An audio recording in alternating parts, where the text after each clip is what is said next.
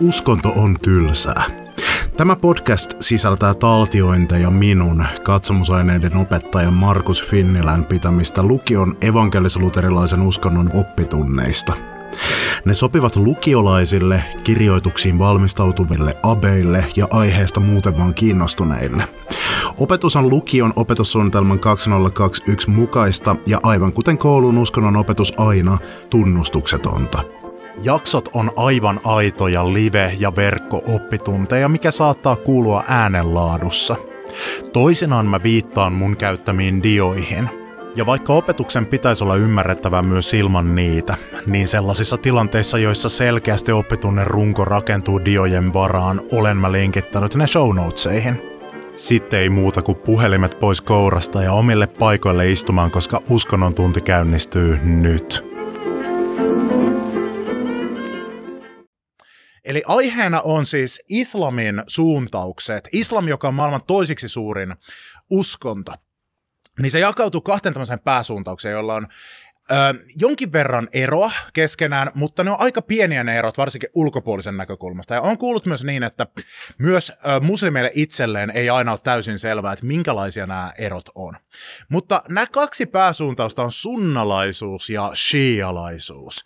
Ja näitä kuulee, kun puhutaan niin kuin maailman politiikasta ja uutisista ja semmosesta, niin kuulee aina silloin tällöin näitä nimityksiä, sunnalaisuus ja shialaisuus. Tästä tulee nyt ihan perustietoja näistä kummastakin, mutta nämä on hyvin lähellä toisiaan. Niillä on kuitenkin joitakin tiettyjä eroja. Mutta koska molemmat on islamia, niin semmoiset islamille tavallaan yhteiset jutut on näillekin yhteisiä. Eli uskon tunnustus ei ole muuta Jumalaa kuin Jumala ja Muhammad on hänen profeettansa. Joskin kohta kuulla, että shialaisilla on vähän oma twisti siihen lisättynä. Rukous, viisi kertaa päivässä arabian kielellä kumarretaan kohti Mekkaa rukousmaton päällä. Mulle tulee tänään postissa mun Jeff Bezosilta tilaama muslimien rukousmatto. Mä oon siitä tosi iloinen. Mä aion tuoda sen sitten tänne kouluun, kun se on mulla. Almut, eli 2,5 prossaa veroina köyhille, paitsi maissa, jotka ei ole islamilaisia hallinnoilla, tai niin kuin vaikka Suomi, siellä jos näitä tätä almuveroa haluaa maksaa, niin se pitää tehdä tavallaan itse, se ei mene suoraan veroina. Paasto, kerran vuodessa Ramadan kuukauden ajan. Päiväsaikaan paastotaan, yöllä saa sitten syödä. Sen jälkeen on juhla ja pyhiinvaellusmekkaan. Nämä on viisi peruspilaria. Sitten kaikille muslimeille on yhteisiä semmoiset, jutut kuin moskeija, joka on se rukoushuone tai pyhäkkö. Öö, moskeija virallisesti on siis semmoinen, jonka, semmoinen pyhäkkö, jonka ulkopuolella on minareetti, eli torni, josta öö, tehdään rukouskutsu, huudetaan rukouskutsu. Öö, Mutta monesti Suomessa myös minareetittomia muslimien kokoontumistiloja kutsutaan moskeijoiksi. Sitten on kaksi tämmöistä juhlaa, mitkä on kaikille muslimeille yhteisiä. Id al-Fitr ja Id al-Adha. Id-juhlat.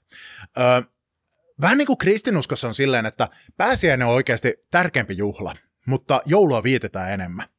Niin islamissa on vähän samanlainen juttu, eli Id al-Adha on oikeasti niin kuin sisällöltään tärkeämpi juhla. Silloin fiilistellään sitä, kun profeetta Abraham, tunnetaan myös raamatusta, Koranissa häntä kutsutaan nimellä Ibrahim, oli valmis uhraamaan poikansa Jumalalle mutta viime hetkellä sai sitten tietää, että ei tartekaan. Islamin mukaan toi poika oli Ismael, Abrahamin eka poika, Raamatun mukaan se oli Iisak. Niin Id al-Adhana fiilistellään sitä. Se on tärkeä juhla sisällöllisesti. Mutta Id al-Fitr, se on taas tämmöinen niinku, vähän niin kuin joulu, että se ei ole niin siisti juttu kuin pääsiäinen sisällöltään kristinuskossa on, mutta sitä juhlitaan enemmän, annetaan lahjoja ja syödään paljon herkkua ja tälleen. Id al-Fitr on sitten puolestaan paaston päättymisjuhla.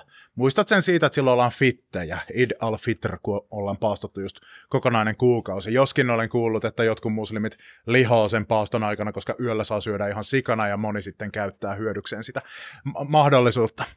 Sitä halal-ruoka, islamissa on tämmöiset ruokasäädökset, jotka muistuttaa paljon juutalaisuuden kosher-sääntöjä, mutta ei ole täysin yksi yhteen. Tämä on kaikille muslimeille yhteistä. Sitten usko profeettoihin, eli Jumalan sanan saattajia, usko enkeleihin, Koranin pitäminen pyhänä, monoteismi ja tuomiopäivä. Nämä on kaikki semmoisia juttuja, jotka on niin ihan kaikille muslimeille yhteisiä asioita. Mutta sitten mikä erottaa näitä suuntauksia toisistaan? Niin lähdetään kattoon sitä, että mikä tekee sunnalaisuudesta sunnalaisuuden ja shialaisuuden, shi, shi, äh. No sunnalaisuus, se on islamin suurin suuntaus. Se on se valtavirran suuntaus. Ja mistä se on syntynyt? Niin kun profeetta Muhammad kuoli, niin sen jälkeen aika pian alkoi tulla kiistaa siitä, että kuka saa johtaa uskontoa. Muhammadin jälkeen tota uskontoa tai islamin yhteisö alkoi johtamaan ää, tyypit, joita kutsuttiin kalifeiksi. Islamin yhteisö kutsutaan muuten ummaksi. Umma koostuu kaikista muslimeista. Umma alkoi johtaa kalifit. Ja se meni niin kuin muutaman kalifin ajan sille ihan, ihan niin kuin hyvin, että päästiin yksimielisyyteen, mutta sitten nelosen kohdalla tuli riitaa. Osa muslimeista oli sitä mieltä, että tämän kalifin viran pitäisi mennä Muhammadin suvussa. Eli Muhammadin jälkeläisten pitäisi olla niitä, jotka johtaa koko islamia, koko ummaa.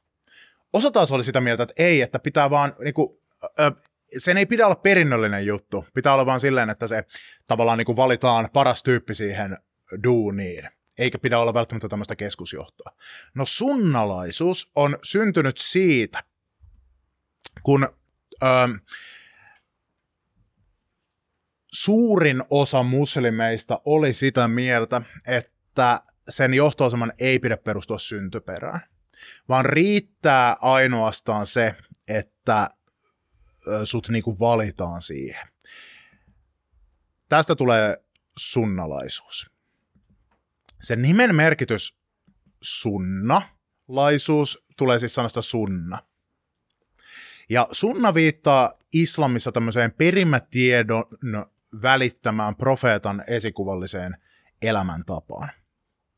Sitä siis tarkoittaa sunna, ja siitä on saanut sunnalaisuus nimensä. Ja muslimeista maailmassa sunnalaisten osuus on niin kuin järisyttävän suuri, eli maailman muslimeista arvioidaan, että noin 87-90 prossaa on sunnalaisia. Myös suomalaisista muslimeista suurin osa kuuluu sunnalaisuuteen. No sitten shialaisuus. Shialaisuuden syntynyt menee niihin samoihin islamin alun näihin ö, kiistoihin ja mähinöihin. Eli kuka saa johtaa uskontoa? Shialaisuus on sitten syntynyt siitä porukasta varhaista islamia, joka oli sitä mieltä, että uskonnon yhteisön johtoaseman täytyy periytyä Muhammadin suvussa. Eli Muhammad profeettojen sinetti, viimeinen profeetta, hänen jälkeensä ei uutta ilmoitusta enää tule Jumalalta, mutta ajateltiin, että se johtoasema, sen pitäisi polveutua Muhammadin jälkeläisille. No Muhammadilla ei ollut äh, poika, mutta hänellä oli tytär. Ja tuohon aikaan tämmöinen perimysjärjestelmä oli monesti tosi patriarkaalinen eli miesvaltainen. Joten tämä sitten osa muslimeista mukaan tämä johtoasema, sen kuului polveutua Muhammadin vävylle, joka oli sen tyttären kanssa naimisissa. Ja tämän vävyn nimi oli Ali. Tuossa kuvassa on Ali esitettynä shialaisessa taideteoksessa. Suurin osa muslimeista ei tee uskonnollisia kuvia, vaan sitä pidetään jopa syntinä.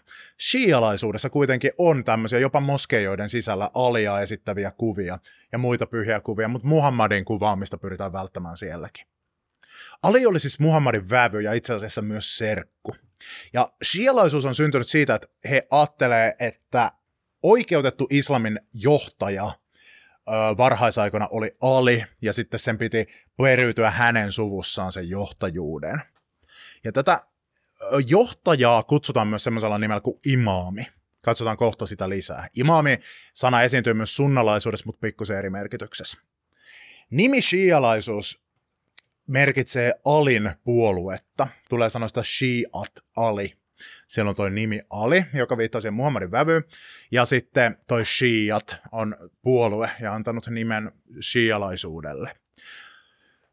Muslimien niin se osuus heistä, joka on shialaisia, on 10-15 prosenttia, eli vähemmistö, mutta se on kuitenkin se toisiksi suurin. Sen lisäksi on sitten muita suuntauksia, jotka on kaikki semmoisia pikkuisia, esimerkiksi suufilaisuus, joka on tämmöinen islamin mystinen suuntaus. Mutta sunnalaisuus ja shialaisuus on ne pääasialliset islamin suuntaukset. Nämä vähän menee maittain eri tavalla, että mihin porukka kuuluu. Shialaisuus on enemmistössä sellaisissa maissa kuin Iran ja Irak, ja myös Pakistanissa ja Intiassa on paljon shialaisia. Muualla taas se sunnalaisuus on se juttu, millä mennään. No mitä erityispiirteitä näillä nyt sitten on? No jos mietitään tälle vähän niin kuin vuoron perään näitä kumpaakin, aloitetaan sunnalaisuudesta, niin ehkä eka kannattaa ruveta katsomaan sitä, että kuka on korkein auktoriteetti siinä uskonnossa. No sunnalaisuus on tämmöinen porukka, eli tämä pääsuuntaus, jossa ajatellaan, että no islamilla ei kuulu olla mitään semmoista selkeää papistoa tai ei varsinkaan mitään semmoista kaikkia muslimeita johtavaa tyyppiä, että Jumala on semmoinen ja Korani. Sen sijaan korkeimpia auktoriteetteja ovat paikalliset oppineet. Eli tyyliin jonkun perähikijän islamilaisen yhteisön, joku tämmöinen paikallinen oppinut, se on se niin kuin korkein auktoriteetti siellä. Ei ole tämmöistä keskusjohtoa, ei ole mitään semmoista paavia, joka johtaa sunnalaisuutta, ei, ei mitään tämmöistä, vaan, vaan korkeimpia auktoriteetteja, eli näitä, jotka kantaa sitä arvovaltaa harteillaan, ne on paikalliset oppineet. Oppineisuudella, eli Korani-oppineisuudella ja sharia- ja sunna-oppineisuudella on iso rooli tässä. Ja tämä on siinä mielessä semmoinen niin demokraattinen juttu, että kuka, kuka tahansa pystyy periaatteessa hankkiutumaan tämmöiseksi oppineeksi.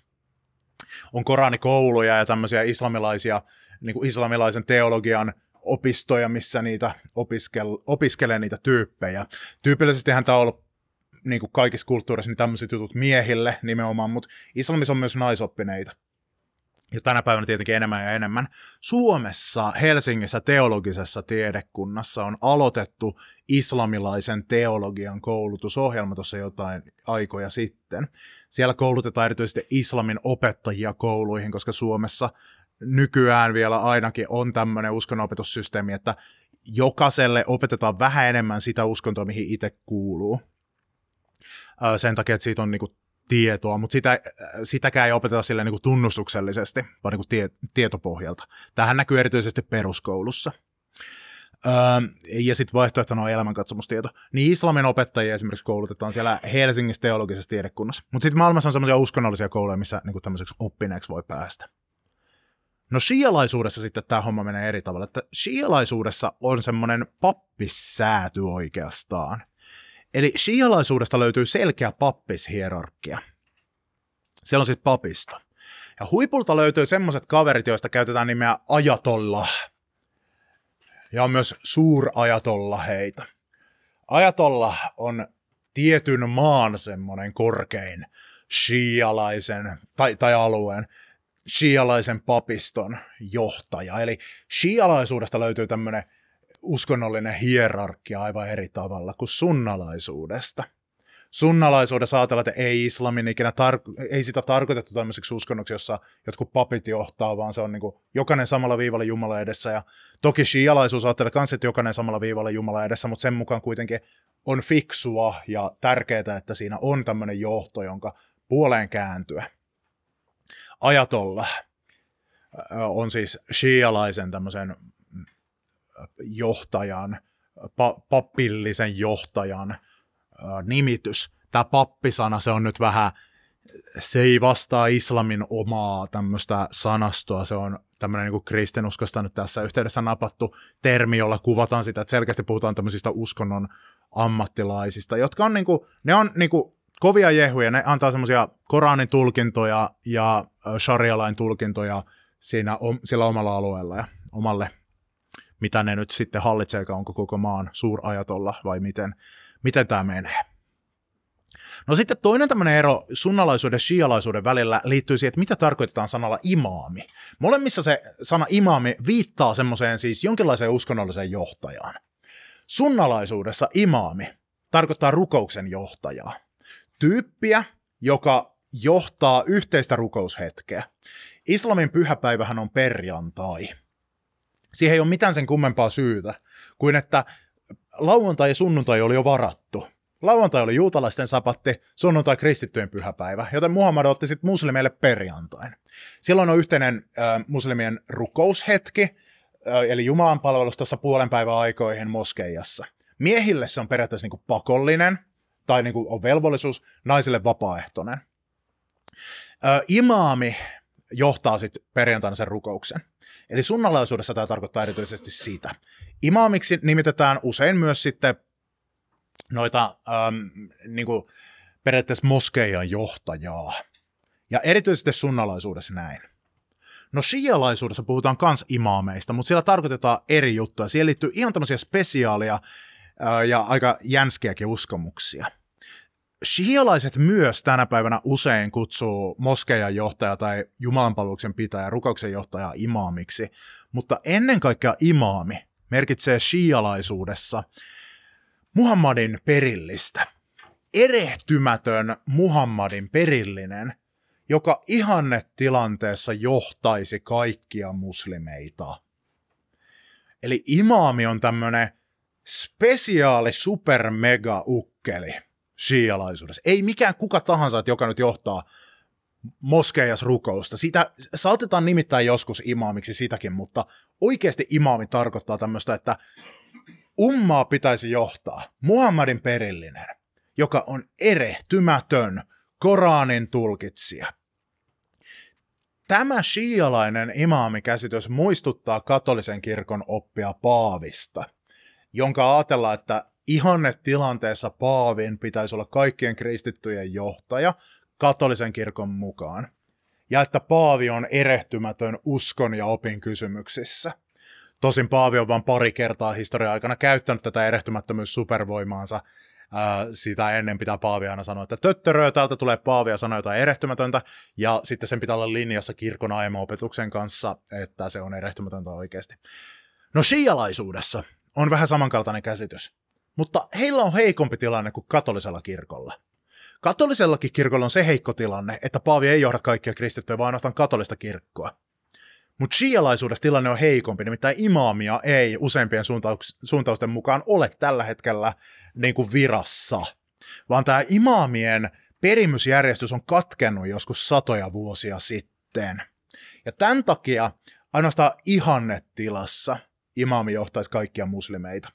Eli semmoista imaamia yhteisesti jaettua ainakaan ei ole. Mä en ole varma, onko jotain pieniä shialaisuuden suuntauksia, koska, koska siitäkin on monta versiota, jossa on joku tyyppi, joka väittää tällä hetkellä olevansa imaami, mutta tällä yleisesti voisi sanoa, että imaamia ei nyt justiin ole. Tai ainakaan hän ei ole nyt tavoitettavissa.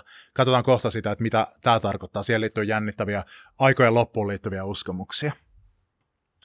No sitten sunnalaisuuden tämmöinen mielenkiintoinen opillinen ero – joka tähän on pitänyt nyt mun oikein kaivamalla kaivaa, koska niitä opillisia eroja ei ihan hirveästi ole, on se, että sunnalaisuuden mukaan Korania ei ole luotu, vaan se on ikuinen ja luomaton.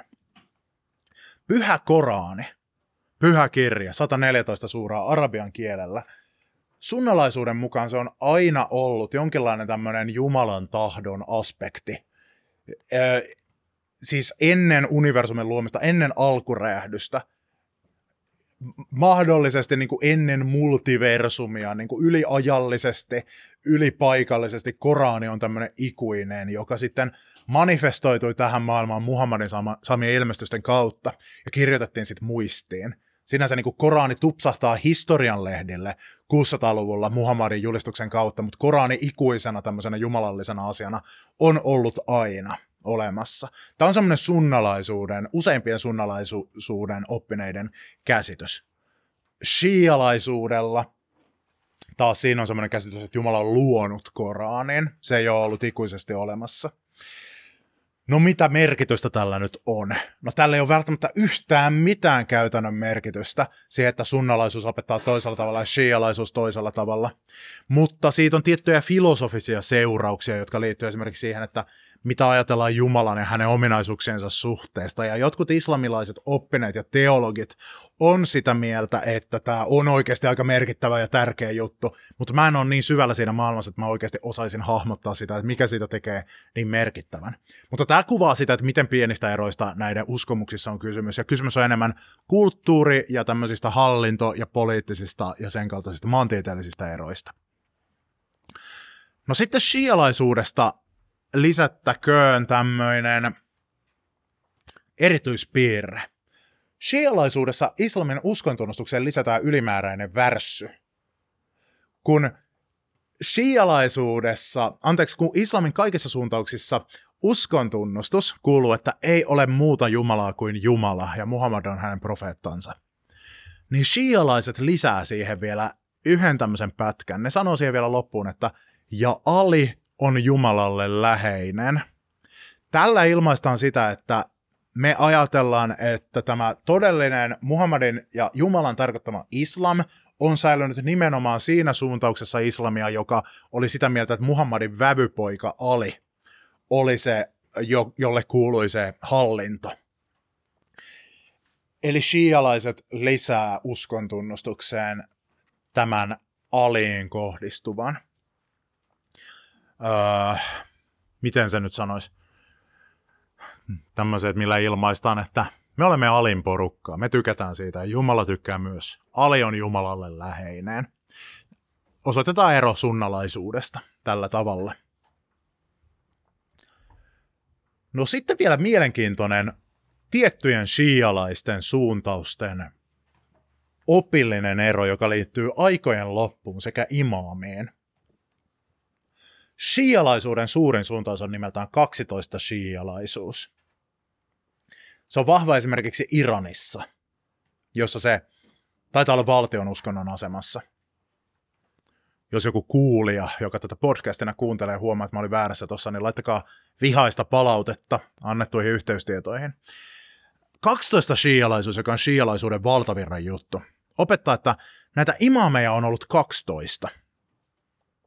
Eli näitä johtajia. Ää, alista eteenpäin. Ja se 12 imaami on mennyt piiloon.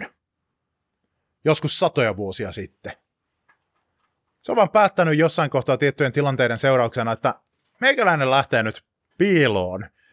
Ja hän tulee sieltä piilosta vasta aikojen lopulla. Maailmanlopun tapahtumista.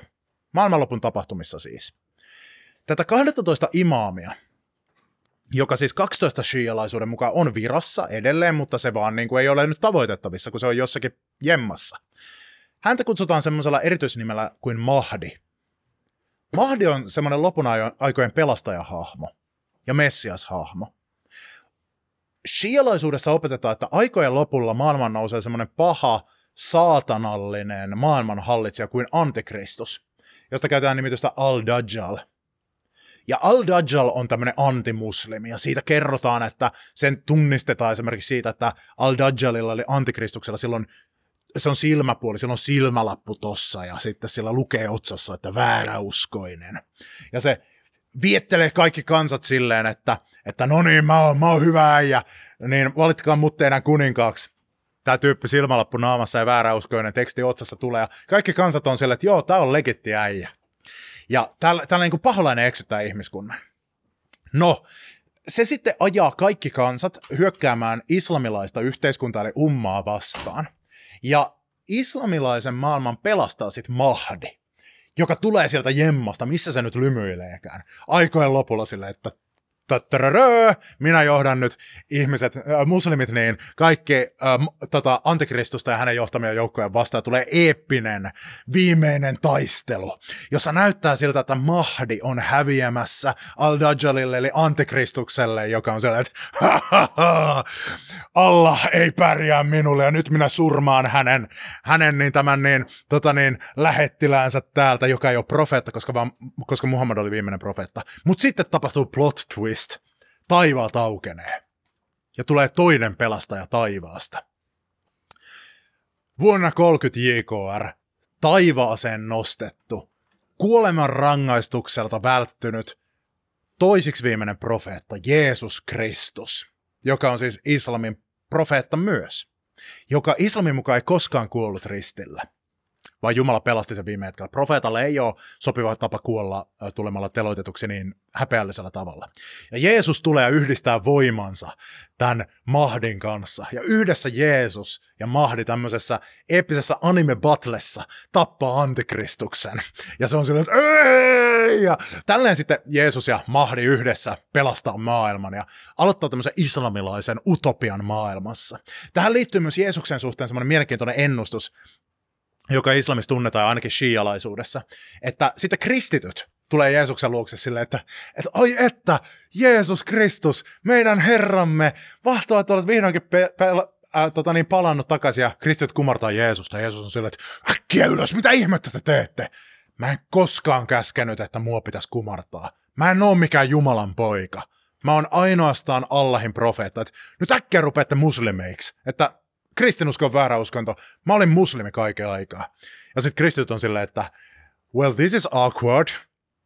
Ja sitten kerrotaan näin, että Jeesus vielä tuhoaa kaikki krusifiksit maailmasta, eli kuvat ristiinnaulitusta itsestään.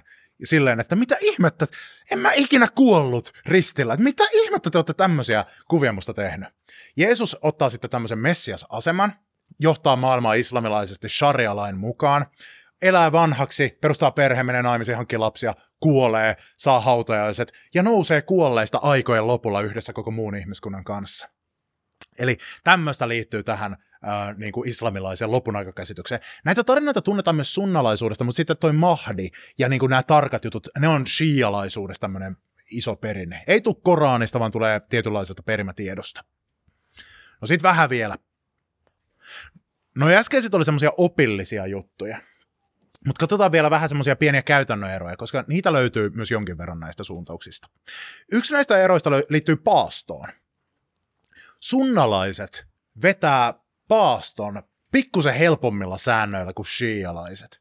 Eli kerran vuodessa Ramadan kuukauden ajan päiväsaikaan ei saa syödä, juoda, polttaa tupakkaa, harrastaa seksiä päiväsaikaan.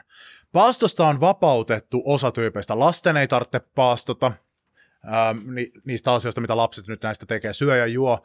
Ää, van, vanhusten ei tarvitse, sairaiden ei tarvitse paastota, matkalla olevia ei tarvitse paastota, eikä myöskään naisten tarvitse siis kuukautisten aikana paastota islamin sääntöjen mukaan. Ää, joissakin tilanteissa se voidaan vetää silleen, että se, sitten se osuus, mitä ei pysty paastoamaan näiden syiden takia, niin se sitten siirretään myöhempään. Mutta sunnalaisuus vetää ihan pikkusen helpommin kuin shialaisuus. Eli sunnalaiset alkaa syödä mässyttää siinä kohtaa paaston aikana, kun aurinko on horisontin alla. Eli pihalla on vielä ihan valosaa ja tolleen. Voidaan mennä vaikka grillailemaan pihalle jotain halalpihvejä. Ää, mutta niin tota, ää, se, se riittää, että aurinko on horisontin alla. No shialaiset vetää tämän vähän niin kuin tymäkämmillä säännöillä. Eli paasto lopetetaan siinä kohtaa, kun on aivan pimeää. Eli, eli siinä kohtaa, kun ulkona on niin pimeää, että ohjeistuksen mukaan, kun sä et pysty erottamaan enää päivänvalossa valkoista karvaa mustasta karvasta, että kumpi on kumpi, niin siinä kohtaa sitten vasta saa ruveta syömään. Eli sunnalaiset on ehtinyt vetää hyvässä lykyssä jo pari tuntia siinä sapuskaa, kun shialaiset vasta niin kuin aloittelee. Kuukauden verran. Paaston jälkeen sitten Id al-Fitr, juhla. Mikä ihme on paaston tarkoitus? No sillä on monia tarkoituksia. Uskontoperinteet kautta maailman on ajatellut, että jotenkin ihminen on paaston aikana jotenkin vastaanottavaisempi semmoiselle niin kuin Jumalan läheisyydelle. Paaston ajatellaan kehittävän itsekuria, sen ajatellaan auttava ihmistä samaistumaan köyhiin, joilla ei ole ruokaa. Sen ajatellaan tavallaan mahdollistavan sen, että sä, kun sä tavallaan pääset semmoisen mielentilaan, että okei, mun ei ole nyt edes mahdollista syödä. Mitähän muuta hyvää elämässä on kuin syöminen, niin sitten sä pystyt niinku näkemään niitä asioita, mitkä sulta kenties muuten menee ohi. Plus sitten se, että kun paasto loppuu, niin sä arvostat sitä ruokaa tosi paljon enemmän, sä kenties nautitkin sitä enemmän, että ai että nämä Ikean lihapullat, ne on niin, ne on niin jumalallisia, mun pää räjähtää, kun mä vedän näitä Ikean lihapullia, kun mä oon paastonut kuukauden verran. Tämän takia myös niin kuin monessa muussa uskonnossa paastotaan. Kristiuskos myös, mutta vähän eri säännöillä. No sitten muuta eroa. Sunnalaisuudessa rukous on tiukasti viisi kertaa päivässä, määrättyinä aikoina. Tämä on yksi islamin peruspilareista. Shialaiset taas tässä vetää toisinaan vähän helpotetuilla säännöillä. Eli toistepäin kuin tämän paaston suhteen.